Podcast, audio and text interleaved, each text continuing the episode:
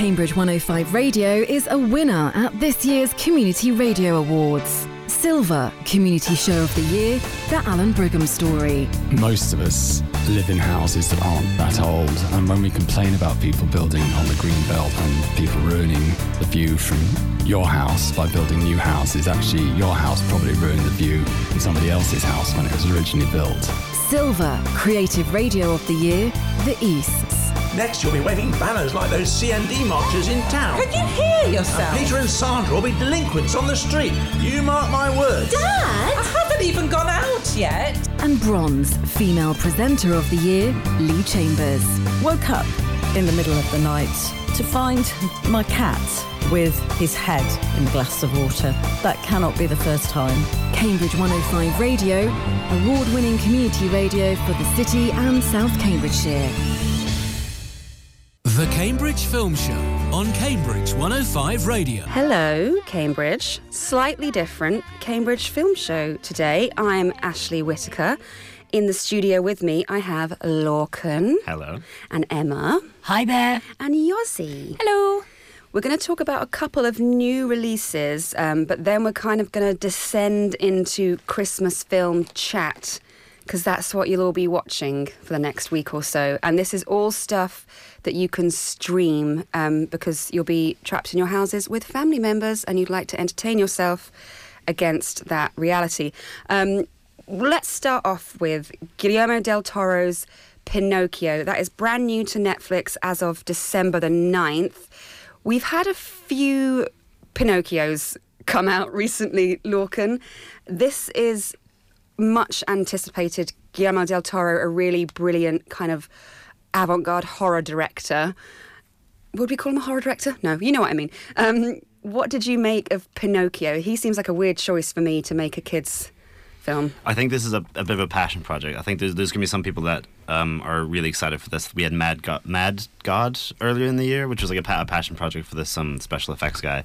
I think there's been people. Del Toro's wanted to make this for a long time. It's been in the works for ages, and this will definitely appeal to all those people who have been waiting. I think they're going to get everything they want out of it. Um, we had the horrific um, Robert Zemeckis Disney remake with Tom Hanks that earlier this year. So odd. Very, and the, the oddest thing about that is they they include the fact that Geppetto's son passed away and the puppets kind of got the son's soul, which in a light, fluffy Disney film was just the absolute wrong decision. Mm. This film does the same thing, but the tone is much, much, much darker than the trailers made it look. Um, and Del Toro promised a much, a much darker psychological um, Pinocchio film. Mhm. Um, so don't go in expecting a big, happy-go-lucky family adventure. It's much more dark, and he really digs into the morals of the story. Um, It to, is a to PG though.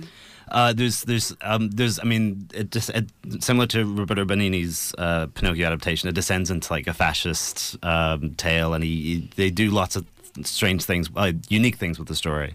Um, and there's some pretty heavy-hitting uh, moments in it, and it's just genuinely quite a disturbing-looking film. Yeah, we were talking about this, weren't we? Because we were unsure. Because actually, the original Pinocchio was written in 1886. So whether or not there was there was sort of a similar political movement going on in Italy at the time, I really don't know why both um, Guillermo del Toro and, as you said, Roberto Benigni made Mexican. Because you know, Guillermo del Toro is not an Italian filmmaker either, is he? He is Argentinian, I believe.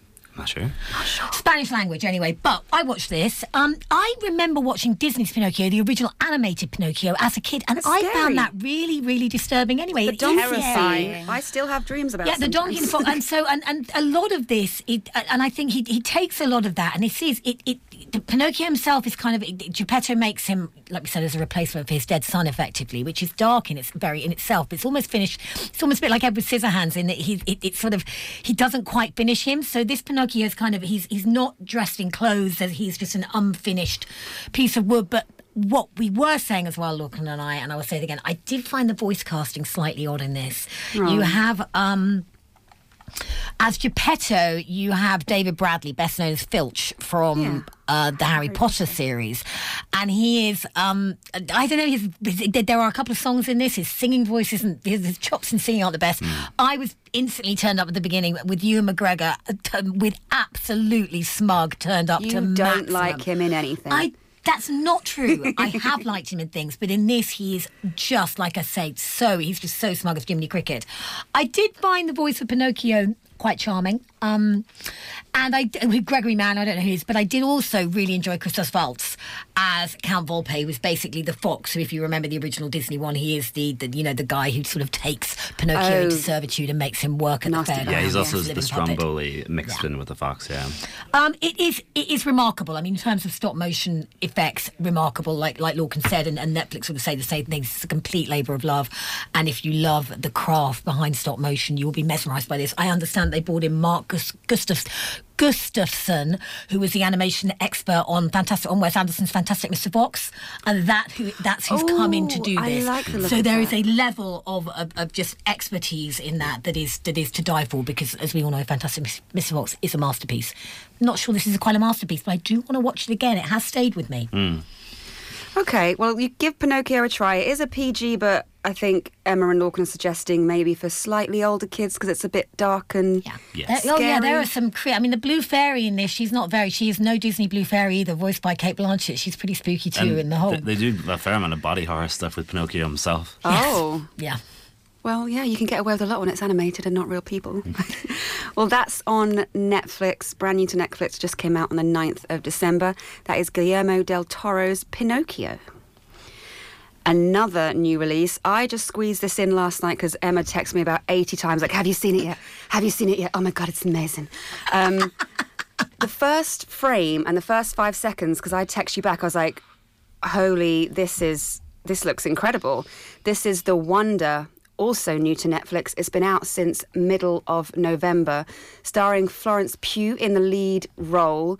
It's a story about two strangers who transform each other's lives. We won't say anything more than that. It is a kind of a psychological thriller, love against evil, and Emma, when did you think it was set? What time period are we in? Well, it's this is a complete mind bender. It's um. Well, I I, I will t- t- in full. What's what, what's what, what's what you say? You know, in full disclosure, I have read the book this is based on. So this is the Wonder written by Emma Donoghue, who also wrote Room, which obviously was made into the very successful film with Brie. Larson. And she's written. She, she's a, she's an expert at writing. Um, historical based books as well. I mean, just an excellent one of hers called Slammerkin, which is all set in Regency London. Yeah. So I did know that this was, but if you didn't know, so I knew this is meant to be based in Ireland in the mid 1800s. Right. Florence Pugh is playing a nurse who is one of Florence Nightingale's nurses who has come, like you say, to sort of verify this miracle, or is it a miracle of a girl fasting? That's that that's that's the Yeah. premise.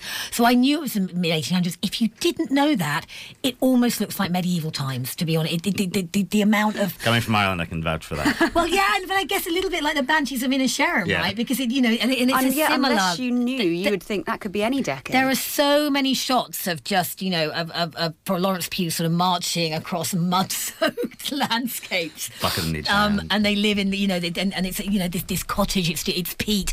You know, literally, one of the women is actually digging up the squares of peat. It's it's set just after the famine, so it is a story as well about Ireland trying to, you know, come to terms with with this terrible devastation and disaster that happened to it, and also this idea of faith versus science. You know, Florence Pugh our nurse, Lib Wright, is effectively a woman of science, and she's come from London for. But you know, they also have the other person who's who's, who's on this watch, looking after Anna or looking out for Anna, who, who allegedly has been fasting for four months, is a nun. So it's very much, it's a very straightforward allegorical tale of, of, of science versus versus faith, but it's just told in the most gloriously under um, un, not underwhelming. What am I trying to say? Just un, understated in a way. And I think as well, Florence Pugh obviously has had quite the year, and her biggest profile film obviously came out. Her biggest profile role, if you like, was probably going to be "Don't Worry, Darling," and that was Mm. just a tsunami of publicity for all the wrong reasons. So how wonderful to see. and see it was one a of terrible film. and it wasn't a great film. so how wonderful to see one of our absolute greatest talents because I really believe Florence Pugh has is. got she she she will go such a long way because if you think about it from Black Widow to Don't Worry Darling which was not a great film but she was pretty good in it to this but how wonderful to see her in a role that she obviously feels so passionately about and she carries it her face is I, I could watch that face all day Have we convinced you guys to watch it? Then you're going to go home and watch The Wonder. Well, I, I remember watching Sebastian Lelio's uh, previous film, Fantastic Woman. I, I, I, this is on my list definitely because that was a great film. Yeah, he. I mean, his again, he sets. You know, his the, the, the shots he does. It so mu- so much of it looks like, um, sort of Dutch paintings, I think, like the hmm. 1600s, the colours, the dresses, the light. It, it's framed in this odd device where they you, you start off actually in the studio where they're making the film Yes, and it I didn't- sweeps in. I didn't. It was very confusing. The- I thought we were going to have a completely different film. When I texted you, I was like, this opening shot's amazing. And I was hoping for more of that, or I was hoping for it to be a bit like a don't worry, darling type twist. But it, there's just not, so. No, it's Don't it's- get excited. Yeah, it's, but it is like I say. If you read the book, you're going to enjoy it. Um, Emma Donoghue wrote the script along with Sebastian Lelio, so it's a very, very um, t- you know, truthful retelling of, of what was a very successful book. And so I think if you enjoyed the book, you're going to enjoy the film, and if you haven't read the book, you're going to enjoy it anyway. And also.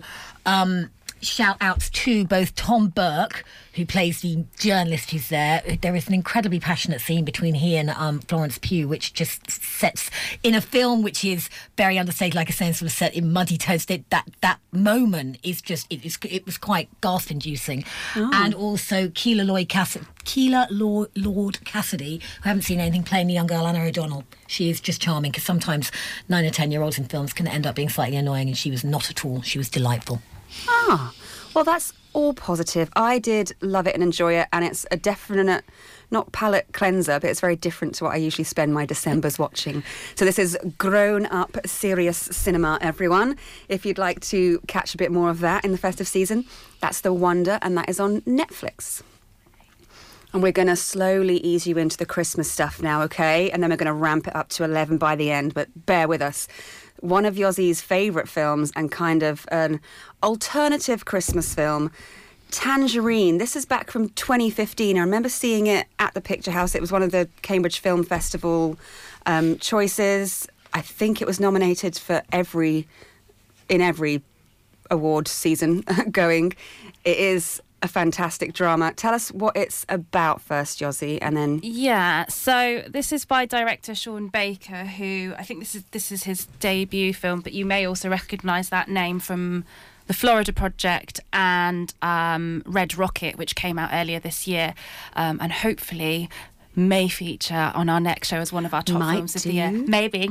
Wink, wink. um, but so Tangerine is about a. Um, a sex worker, Cindy, who's basically on the warpath because her ex has been cheating on her. And she goes, you, follow her and her best friend um, as they go through LA, um, searching for the ex to kind of get get vengeance. Um, so it, it's not quite what you would imagine, perhaps, from a Christmas film. Um, but I I really rated this when I first watched it. It's entirely shot on an iPhone 5S I forgot which you can't believe when you watch it. So I'm not going to go into too much, you know, I'm not going to talk about that too much because that's not really. You don't even notice it as you're watching it, but it's entirely shot on your iPhone 5S. And um, I'm just going to point out that Kitana, Kiki Rodriguez, and Mya Taylor, as the two best friends, Cindy and Alexandra, as you follow them, they've just got such great energy. Um, and it, Sean Baker, I mean, I've, I've watched the three films I've mentioned, and I, he just has a real way of bringing out empathy in relationships and friendships in quite bleak circumstances. You know, you're, you're following through different haunts in LA and you're seeing American life that isn't the glitzy world that you would imagine from LA here. And he just does it in such a way that you're really engaged with these with these friend with these two friends and their journey and it's really really enjoyable. It's all three of his films. He kind of deals with underclasses, disadvantaged people, people who are on the margins of society, and never punches down um, to the working classes. I really like how he, like you said, shows them for their relationships, or maybe their empathy, or maybe their intelligence. It's just not kind of look at these people in poverty and let's tear a new one out of them. It's just all they're all quite lovely, beautiful films, and you forget what Yeah. kind of grimy circumstances these people are living in because he's so invested in the characters and he's not playing to the the peanut gallery in any other way. He has a real knack for bringing out beauty in what could otherwise be seen as quite an ugly world in all three of his films and just talking about location and I've mentioned that you know you're going through LA but you're going through not the LA that you would typically see in a film like this but the way he shoots as you're following them down the streets it- that is just you, Is this a film with that shot when they're riding a bike together and they they seem so young and carefree like kids, and these are like grown women? I loved that. Yeah, so he just has a real sense of bringing out the beauty in the location, but also, as we've mentioned, the the real strength in their in their friendship, and it's. It's just one I always like to point out. I feel like I mention it every year when we talk about Christmas films because it's not your typical Christmas film. But I, Well, I just want to get people. Die Hard's a Christmas film. Tangerine's a Christmas film. I think I think so, and that's on Amazon Prime. Excellent. So that was Tangerine. Uh, it's saying rated R, so I'm guessing it's at least a 15 in the UK, and you can find that, as Yossi said, on Amazon Prime. Segueing into the Christmassy, Christmassy, Christmassy bits now, but we're going to do it with superhero things because you all like that kind of thing. So these are Christmas superheroes. Lorcan, tell us about the Guardians of the Galaxy holiday special. Yeah, so it's like a 40 minute uh, special. Uh, it very much looks filmed during COVID um, to kind of segue between Guardians Volume 2 and Guardians Volume 3. And I think it's, it's very much James Gunn kind of, because obviously he was fired, and then he made Suicide Squad, and then Disney brought him back. I think this is very much him. I mean, like it's it's going to be a bit of a wait for Volume Three. So here's something small to get you back in the mood. Okay. And he's a very sentimental, jolly guy. He's a James Gunn always feels like a very Christmassy guy. He's, he's, his films always have this kind of nice, wholesome friendship, family quality to them, and like people singing, singing and dancing to nice pop music. Uh, I think this might put off a lot of people who aren't used to the holiday special kind of format, which is a very American format. It's very Yeah. cheesy. It's very on the nose. It's very pulling no that's n- n- doesn't have any qualms about just reaching in, pulling your heartstrings and tugging. That might pull, put some people off, but if you just kind of give yourself over to, it, I think a lot of people really like this. Lean in. I can wholeheartedly agree actually because I watched the first um I watched the first five minutes and it was roundly but it was roundly shouted down by the rest of the family. It could have been because it actually came out I think even maybe before the end before the beginning of December. I think it came out around like November or maybe It's December 1st. popping up for and me for a everyone was like it's too early. This is too early to watch it. But we went back to it a week later after one of my friends who I trust and I trust her um her opinion implicitly said I can't believe you haven't watched it. You are going to love it. And I did and I put it on and I watched it and I loved it and I cried four times. The premise everything. very loose premise is that Drax and Mantis go back to Earth to kidnap Kevin Bacon for Star Lord because they think he's looking miserable about Christmas because it reminds him of how he lost his, you know, lost his family. Um, so they think that to cheer him up, they will bring him Kevin Bacon back as a birthday present because obviously the whole Guardians of the Galaxy shtick is that Star Lord is very rooted in his own popular culture when he grew up in, on in Earth on Earth. So Footloose is one of his favourite films ever. So this is so it does star Kevin Bacon as himself, and it also has, I believe, Kevin Bacon's band in it.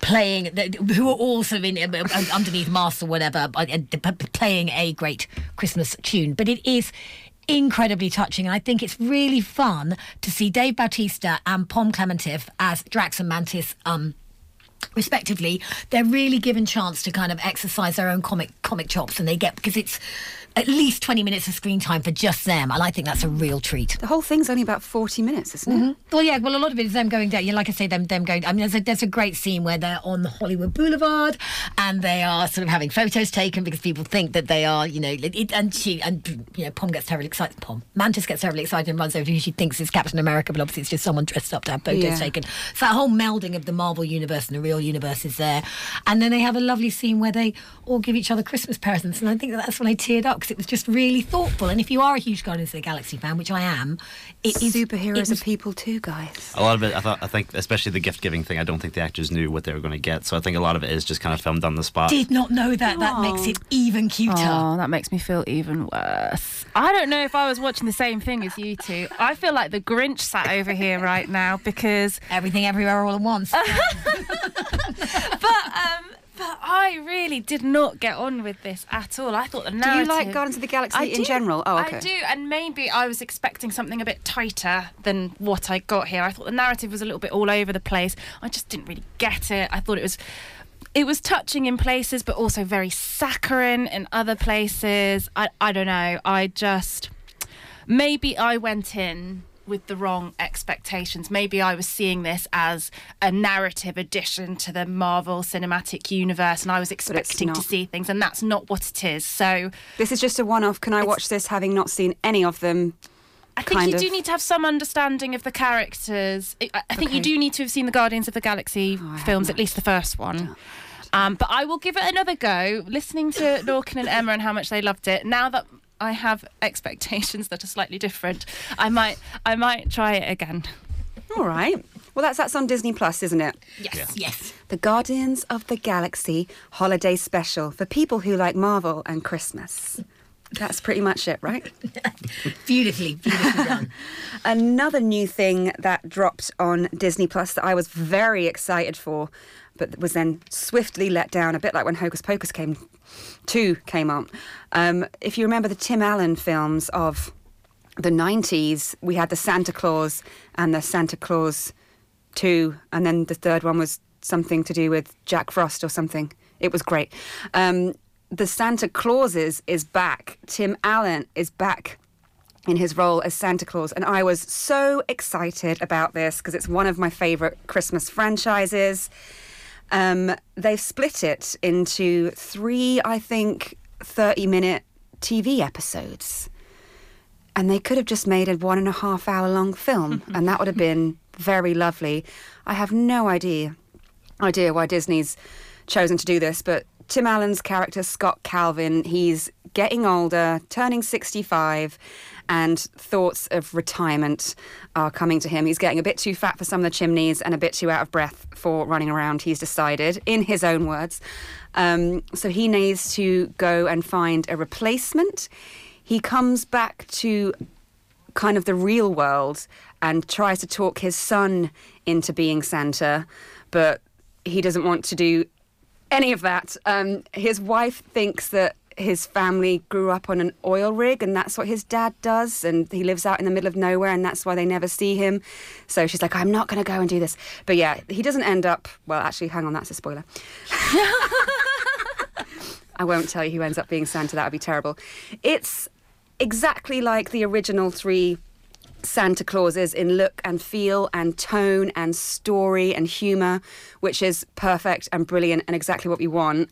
It's everything's getting softer now and especially on disney plus if you rewatch some of the films you loved in the 90s as a kid there are some adult jokes in there that we just went completely over our heads and you're just not allowed to do that anymore so it's slightly less cheeky um, it's a certificate pg but yeah i just don't know why they've broken it up into these three episodes. It's weird. Have you guys seen the originals? Do you like the originals?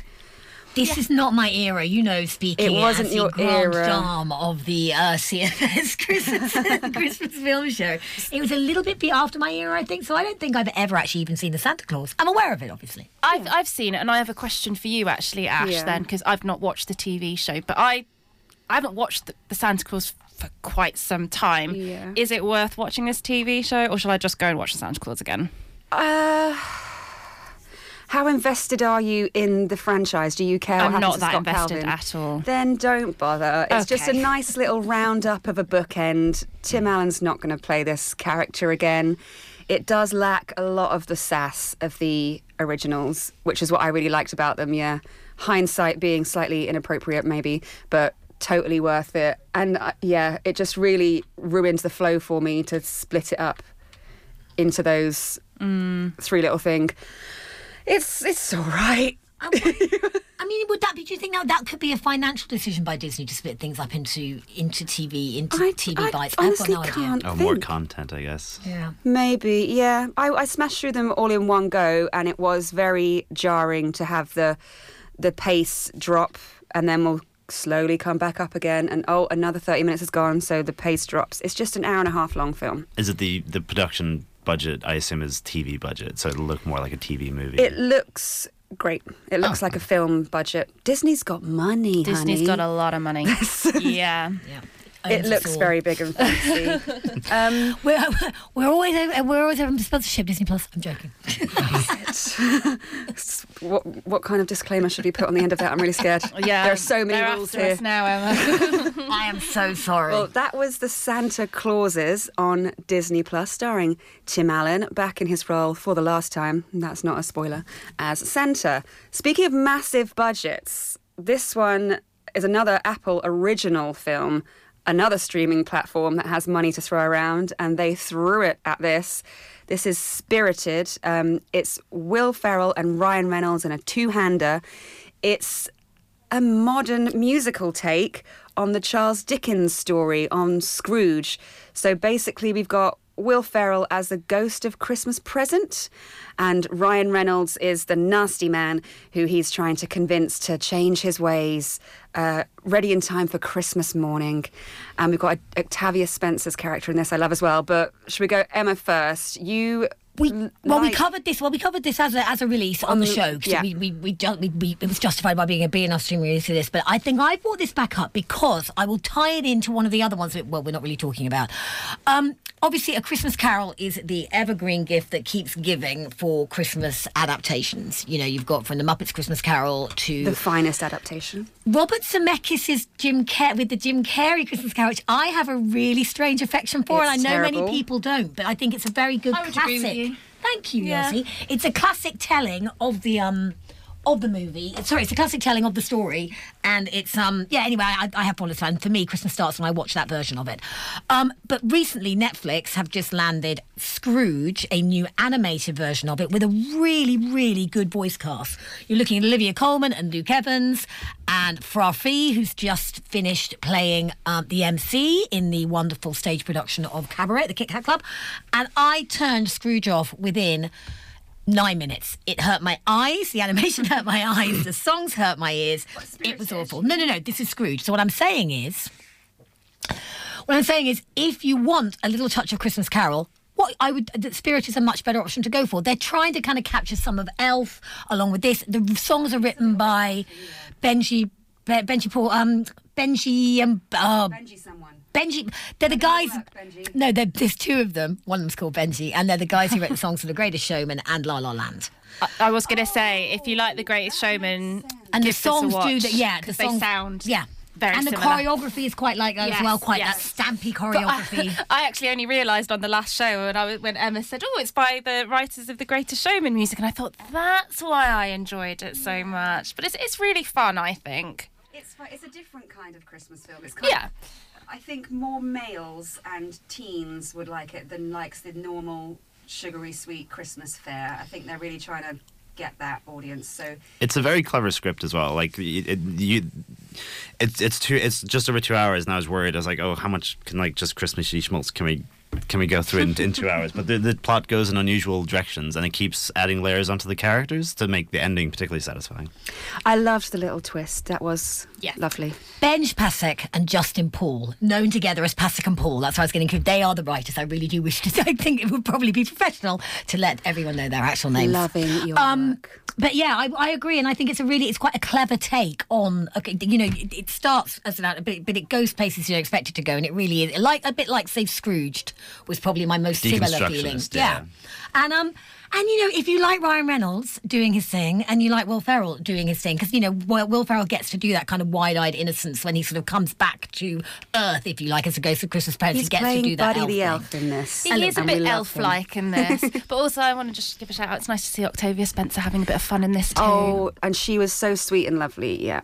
And it did, and it does. It's one of those films. Sometimes you watch films, I think, where it looks like the actors have fun making it, but that doesn't translate over. You're just like, you clearly have fun fun making it, but that is Yeah. not making me have fun watching it. It this is different. here. I think there's a really nice feeling amongst the cast here, and it feels like they did have a good time making Yeah. it. And they did, you know, there's been a lot of stuff. Both Will Ferrell and Ryan Reynolds have talked about how they're I not reckon- dancers, they're not singers. Yeah, they must have riffed loads of it. I think a lot of Yeah. it is on, on the spot humour and love between the two of them. If you are made to sit through a Christmas film at some point and you don't normally like them, I'd say Spirited is a good one to go for. And I think it could become a bit of a rewatcher as well. I I've got think a so. Feeling think it so. could end So. up because I think the more you listen to the songs, the catchier they are, which is often, you know, often the way. So yeah, I'm I'm I'm a fan. She's a fan, guys.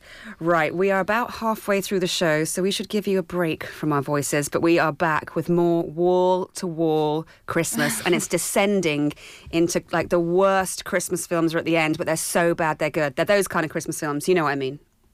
Cambridge 105 Radio. On Monday evening, join DJ Kuriakin for two hours of roots, reggae, dancehall, and lovers rock. It's called Painting on Silence, the album, and it's the Uppercut Band collaborating with a variety of artists. You've also got people like Glen Washington on there, Carroll Thompson, Luciano, and others. Uh, you'll definitely be hearing more from that. Revelation Time, Monday night at 9 on Cambridge 105 Radio. Yeah, so just keep it locked. Listen live on Radio Player. CKLG Accountants are a friendly team of accountants and tax advisors with big firm expertise. I'm Lawrence, Director of CKLG, responsible for business services. We understand that running a successful business brings many challenges. Our experienced business services team provide a bespoke service and offer professional advice at every stage of your business journey, allowing you the freedom to focus more on what you do best. To find out more, call us on Cambridge 810 100 to arrange an initial chat with one of our specialists or visit our website cklg.co.uk. CKLG Accountants, your partner in business, your partner in life.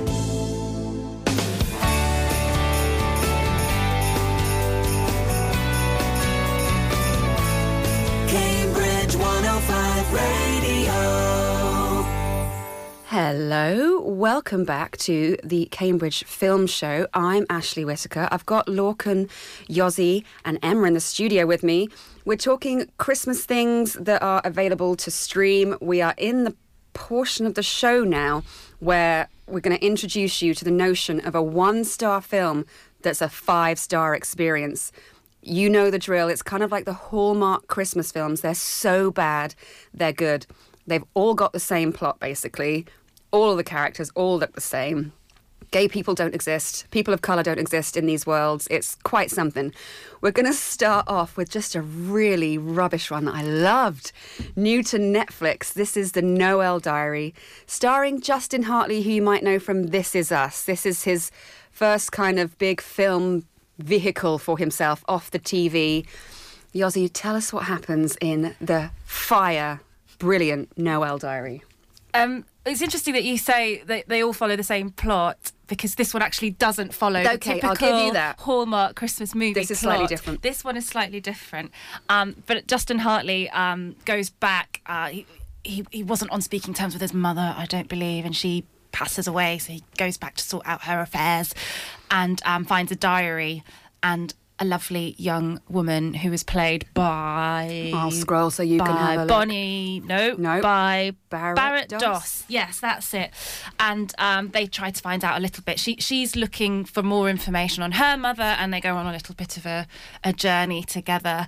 Uh, physically and emotionally Oh. let's say i mean this film isn't great it's not really one of the top Christmas films I would pick for this year. But if Nope. you're like me and you go through Netflix every Christmas to find every single Christmas film you can, there is something quite sweet about it. And I absolutely love Justin Hartley because I, I really adore This Is Us, although I cry every single episode.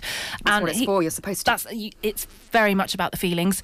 um, and in this, he just brings that same troubled warmth that he does in This Is Us. And that for me made it quite watchable. He always has like the golden retriever face. He does, yes, he That's does. what he's good at. He just looks like a But he sad does it puppy. so well, and I don't know. I just want to hug him all the time. So It's yeah. We had.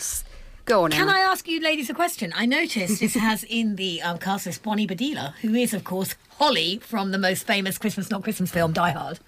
It's Bruce Willis's wife. Oh, Is she's she- wife. Is she playing the mother? I take it because she would be a bit. She's I, the deceased mum, and you Yeah. only see her in flashback. I but think. I, I like the fact that that is that. I think that's quite a clever piece of casting, perhaps, because I haven't seen her in it anything would for have a long been if we'd known that. Well, Yeah, I'm telling you now. you, you always bring such information. I, I like to try. I couldn't even. I'm going to say though, I I looked at the trailer for this and I couldn't even bring myself to. I couldn't. I just couldn't. It's no, yeah. I'm looking up. So the director Charles Shyer. I was looking up to see what else he'd done. He's wrote Private Benjamin, Father of the Bride, and The Parent Trap. These are juggernauts of brilliant cinema. So I don't know quite what he's doing here. Well, Hallmark films are kind of where people go to die career-wise in general. So if you're rocking up in Christmas films on TV every year, you're at the end of your working life. So maybe that's what Shiloh's up to. Bless him. Well, I mean, um, crikey, uh, Private Benjamin, Goldie Hawn's Private Benjamin. It's the best Goldie. Hawn film Well, yeah, it's, a, bit, No, it's amazing. But it's also 42 years old, so Yeah, there you go. That's older than us, Emma, apart from you. That's why I remember it so. Lol. Um, okay. Yeah, no, but, but you, yeah, you're right. It's brilliant. And Father O'Bride is also an excellent Yeah. example of its time in terms of comic writing. So this didn't look funny, though, from the trailer. It just looked There's terribly, not terribly a single sincere. comedic moment in it. They've, they've written comedy on IMDb, but that is false advertising. It's a romantic drama. I think they giggle during a road trip, and that's the only time anyone laughs. I laughed a lot during it because it was so rubbish, but I loved it. I loved every second. One star film, five star experience. That's the vibe, people. That's the Noel Diary on Netflix. Steer clear unless you're into that kind of thing. Now, Emma is also trying to bully me into watching this next thing. She's like, You must see it, you must see it, because you know I love this kind of rubbish. This is over on Amazon Prime. It's called Something from Tiffany's. And before you even tell me what it's about, I think I know already, but tell us officially, Emma, what's Well, the plot line? I believe it is based on a book by an Irish author, Melissa Hill, apparently. Um, and it, uh, it, this has been, I won't lie, it's been all over my social media because it stars Zoey Deutch, daughter of Lea Thompson, and Howard Deutch, director Love of her. probably one of the best 1980 films, Some Kind of Wonderful, which you should really seek out if you haven't seen it. Eric Stoltz, Lea Thompson. Anyway, awesome. Um, and I really like Zoey Deutch, and she always she always brings great fashion as well to the red carpet. So they have been pushing at the promo for this hard. It only dropped yesterday on Amazon Prime, and it is a little bit more, I would say, than a Hallmark movie. I would say the budget looks a bit bigger. And it stars Zoey Deutch and a guy who I haven't seen anything called Kendrick Sampson, but my word, he's super easy on the eye. And of Looks course, lovely. and Ray Nicholson, who I only realised halfway through is Jack Nicholson's son.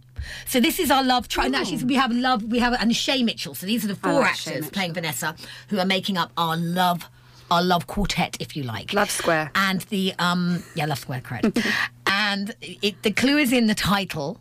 Um, the lovely um, Ethan has gone to go and pick a beautiful engagement ring for his girlfriend Vanessa, who is over in, in, in Hawaii, but he is trying to persuade her back and propose to her because he wants to stay in New York because he's a writer and New York is where he inspires him. So he goes in with his overly cutesy daughter to pick a um, to pick an engagement ring. At the same time, we have Jack Nicholson's son. Scroll down. I think he was there. Jack Nicholson's son Ray plays. We have Ray Nicholson playing Ray. Gary, Gary, um, who's going in. Who just says he, he just wants to get a present that is um, uh, not too expensive. He says for his girlfriend. Gary comes out, gets knocked down by a car. Luckily, Oh, it's that's not terribly hurt. But what would you know? The two bags get swapped, and that is essentially the mix-up. So. Gary, who is going out with the lovely Zoey Deutch, who's playing Rachel Mayer, who is a Does she get a keyring or something in the end? well, no, she's meant to be getting the cheap present, but of course she gets the ring. So, you know, there's a whole mix up about whether or not, you know, they're being proposed to, not proposed to. Has Gary done the right thing? Um, Zoey Deutch is playing one of those almost manic pixie dream girls in that she is a a very talented baker, but she likes to talk to her ingredients and she makes a mess like a toddler in the kitchen. But she can't help it because she's just a creative free spirit. And should she really be with Gary or is Gary stymieing her? And so when she meets Ethan, there's there's some kind of connection, but they're both with other people. What's gonna happen? Yeah. I think we can all guess. I was confused. So yeah, Ethan does have the girlfriend. Yeah, they Ethan both- wants to get engaged. Ethan wants to get engaged, or thinks he wants to get engaged. Does he want to get engaged? Maybe he just hasn't met the right person. Oh, Look, so the it's back not- swap was the universe's way of. Oh, this It's- is fire. exactly. It sounds a lot like um, While You Were Sleeping, which is also a fantastic I Christmas love film. While You Were That's like It's nowhere near as good as while you were sleeping. I was gonna say, There okay, is yeah. a- it is- there is similarities there. Okay. I mean, it's no, this is no Sandra Bullock, but I do. It, it, it has, like I say, I think it has a pretty decent budget. It's good-looking people in good-looking locations and in good-looking clothes. You know, being. Christmassy and festive and Yeah, okay. romantic. And it also has a lot of very conscious nods, I think, to 90s rom coms, which I think, if you are a fan of the Nora Ephron Nancy Meyers Yeah, genre from the 90s so. and noughties, which I think I'm probably talking to both Yossi and Ashley when I say that. I Yes, think you'll really the enjoy the, the conscious the, the, the conscious shout outs they have to that. Good, because that is a genre that is so poo pooed because it's usually women who like that genre, but they are fire films. And we mentioned really briefly While You're Sleeping. That is an incredible Christmas film. Hmm. Find it somewhere. Someone will be streaming while you were sleeping. I love it. And actually, I must shout out as well because in this she has a sassy queer best friend. This is um, Zoey Deutch, who is played by, and let me look this up very quickly. If you could scroll down, mm-hmm, so I can find the actress's name. played by Jojo T. Gibbs, who was also playing the excellent sassy best friend in Fresh. Very different film. That Disney, scary. the Disney Plus kind of yeah body horror one that came out with um, Daisy Edgar Jones. But she was a, she was a really refreshing. I, I, I think she's got good things ahead of her. She was I, I, I really enjoyed her in it too. It yeah the script is it's it's kind of clunky like I say it, it but it's it was really it was pretty. I liked her. Yossi, we have to watch this. This sounds right up Well, I was street. just thinking, I, I really want to watch this. And um, Kendrick Sampson, who plays Ethan, correct, is um, the guy from Insecure with Issa Rae, which I absolutely love. So that's yeah. that's reason enough for me to watch it. Yeah, there we go. It's got so it's definitely got some known talent in there, and I think I've talked on this show or maybe in our in our Data Party podcast about how much I like. So Zoey Deutch brings a real energy to um, the parts that she plays, and I and I'm, I'm I there really for it. like her as an actress, actually. Yeah, Even with my anti nepotism rule, I started to like her before I realised who her parents were, so sh- she gets a pass. I think she's very happy about that. so yeah, that's something from Tiffany's, and it just dropped yesterday.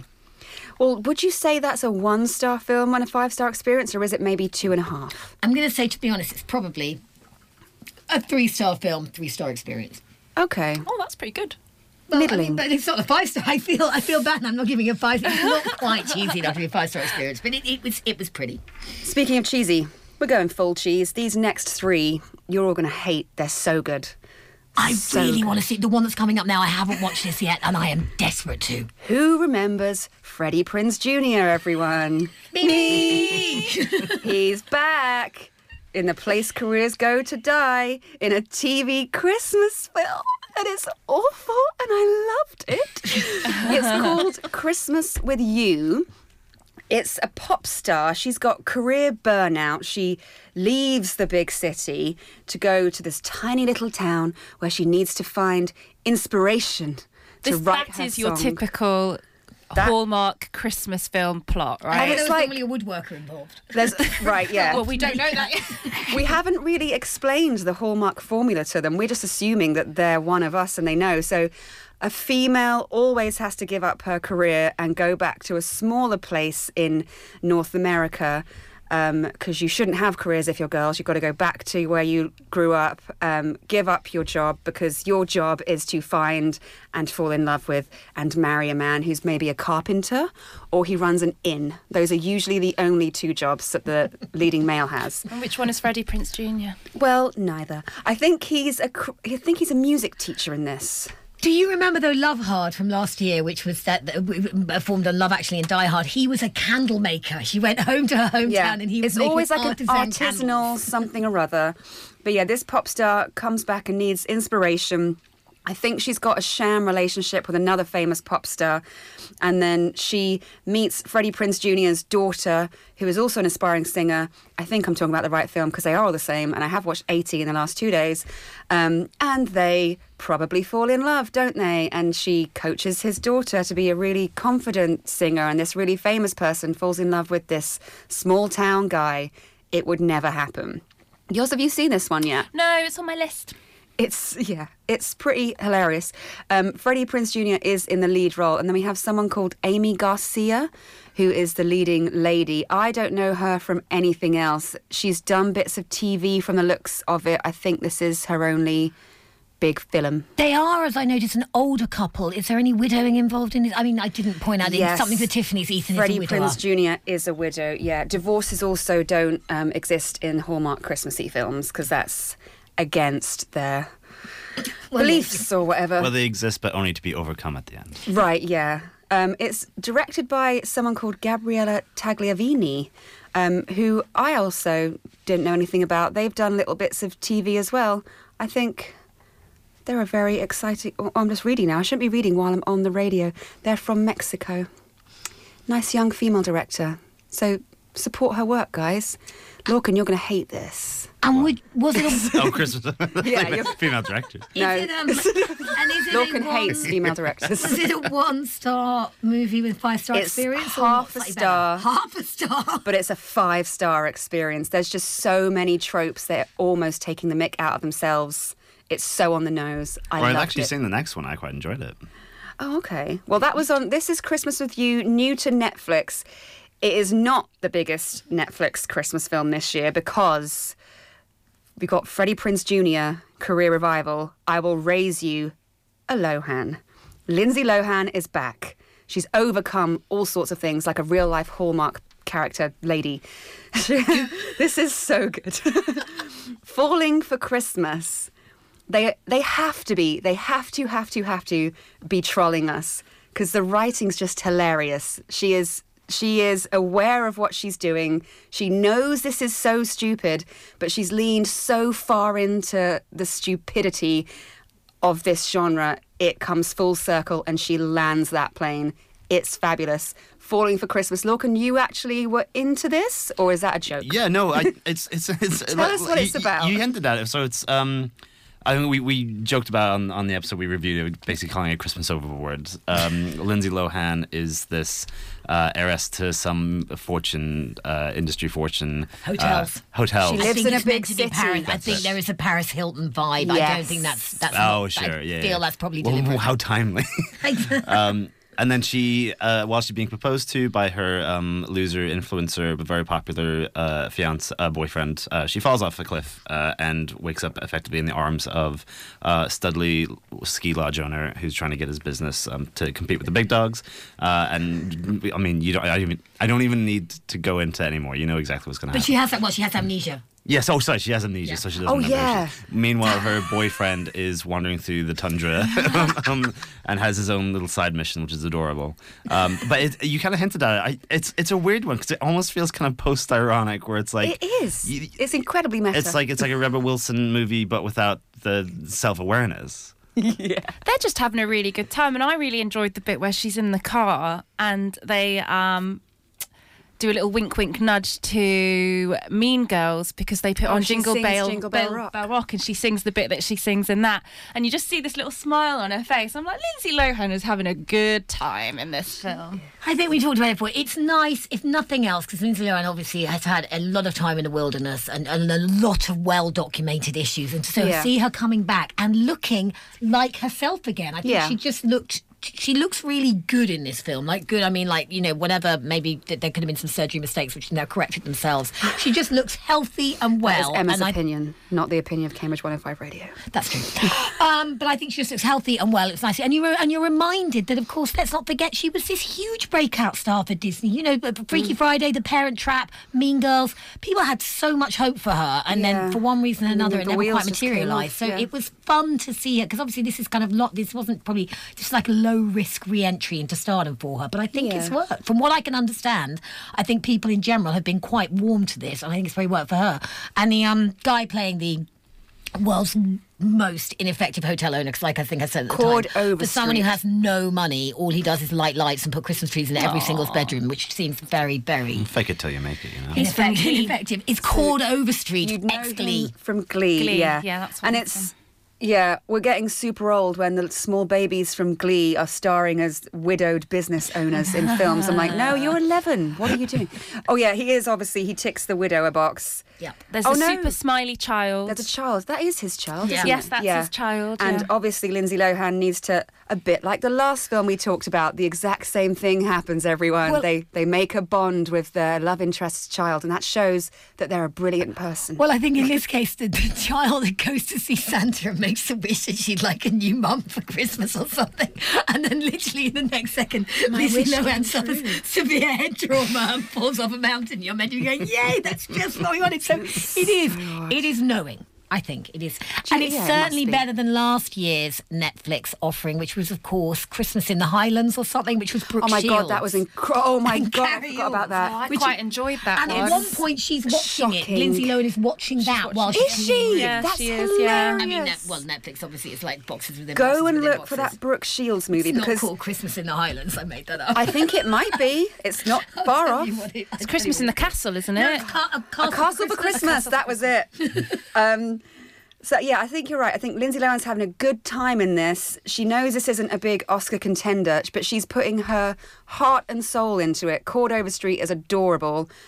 Everyone's really putting a shift in to try and make this kind of This is a good. This is a good segue. If you're not used to this kind of shtick, this is a really good entry. They've actually one. tried hard to make this one good. It's not so bad, it's good. But the Brooke Shields one, you must watch A Castle for Christmas because we're talking about Lindsay Lohan being quite knowing and she's just leaning into it and having a good time. Brooke Shields thinks she's in an Oscar level film and it is harrowing to watch as she starts to realize like the more scenes I shoot, like this can't be real, but I- it's real, Brooke. Any, what have you any done to your that has a knitting club in the pub, so one of its significant story parts has got to be worth seeing. I'm kind of with you, Ozzy. I didn't actually hate it that much. Also, luxurious costumes, luxurious tartan costumes. The amount of flounces they put on in a castle for Christmas is impressive. Yeah, and they they wear a lot of cream, which is highly impractical for an eating holiday. And, yeah, lots of dry clean only wool. Again, you're in a castle. I don't think they have laundry service like that. It's those were the two big plot holes for me in a castle. we go into that level of detail about Christmas films today? But yeah, don't watch A Castle for Christmas. Do watch um, Falling for Christmas. If you love these Hallmarky style films, this is that on steroids. It's just box tick, box tick, box tick. But everyone does try really hard. We are doing actual acting here. Um, it's not kind of a, a phoning it in thing.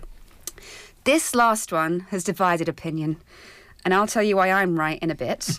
But this is Your Christmas or Mine. It's an Amazon Prime original. There's so much original content coming out this year because Christmas films are great and everyone finally realizes. But this is a good old fashioned British Christmas film. We're good at these. Even though Love Actually is terrible, but everyone votes it the greatest Christmas film of all time, we're good at this. It's a very different tone to the Hallmark Christmas films, which are super American, super saccharine, kind of red, gold, and green, family this, blah, blah, blah, nuclear family. The English ones are always a bit more biting and everything's always a bit more different. Um, I loved it. I think everyone else hated it. I've not seen it. Yeah, no, me neither. I have seen it. I wouldn't say I hated it, but you were like, it's great. And I was like, eh, I But you know what I mean when I say great. I watched it about. It is starring Asa But It stars Asa, Butterworth, Butterworth, and it's directed by a guy who's done a lot of TV directing. I just looked. He directed the two seasons of Trying and Coronation Street. He also has Coronation Street. Angela Griffin. That's why Angela Griffin's in it. Coronation Street alumni, yeah, Angela Griffin, and yeah, and, and Cora Kirk, who hadn't seen anything, playing She's Haley. great. So the um, the idea is that Haley and James are madly in love after their first term at drama school, and so they're saying goodbye to each other at the station. And then at the last minute, they both are sitting on their trains going home, and they're like, you know what? I want to be with this person for Christmas." So they both swap trains in an Oh hilarious turn of events. It's she goes home to his parents, and he goes. Whoopsie! They did the old switch And you never guess, but the weather's so bad they can't get back The to train. their house. There's no trains. Everybody's mm-hmm. trapped. And there'll be all kinds of secrets coming out. But the main secret, which is not, not a giveaway at the beginning, is that James is in fact very, very rich and posh. He lives in a actual castle like Brooke Shields. He does, and his father.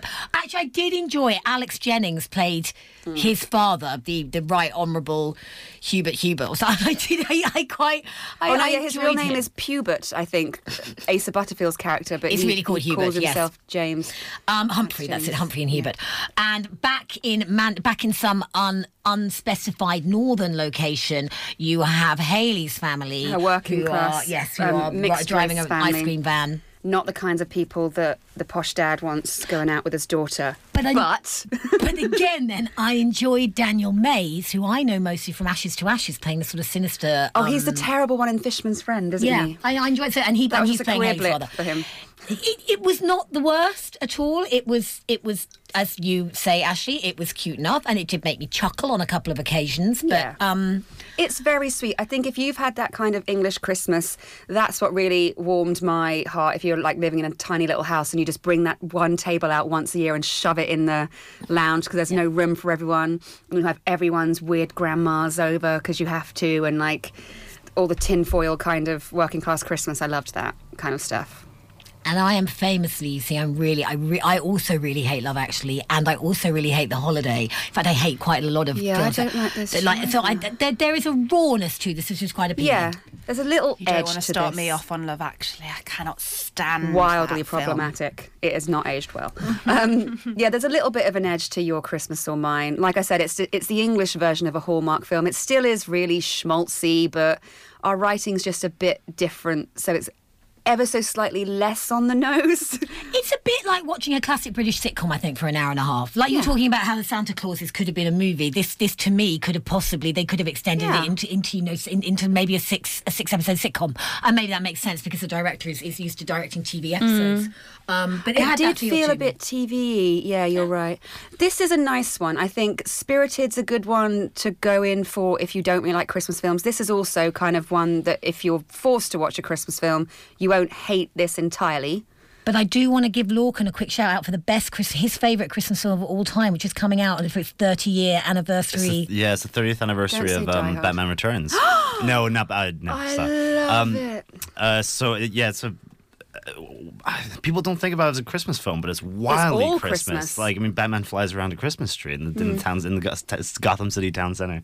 So yeah, it's the 30th anniversary of that. So I think um, a lot of cinemas are going to be do- screening that, and I, I think it's high time because it's so wonderfully dark and mean spirited, uh, but at the same time, by the by the time the film ends, it, it just has like a wonderful kind of noirish, happy Christmas feeling in a very strange way. what did you think way. was going to happen if you asked Tim Burton to direct a Christmas film? You get a Tim Yeah. Burton Christmas Every film. frame is full of Christmas. It's wonderful. I love that. I know it's on at the light. Is the Picture House showing We're showing it from the 17th. Yeah. Oh, excellent. I actually might go because we're obviously too young, Emma, um, to have seen that in the cinema first time round. shade, shade. Wow. Ooh, harsh. Before I play the greatest Christmas song of all time, super quick then, we already know what Lorcan's favourite Christmas film is.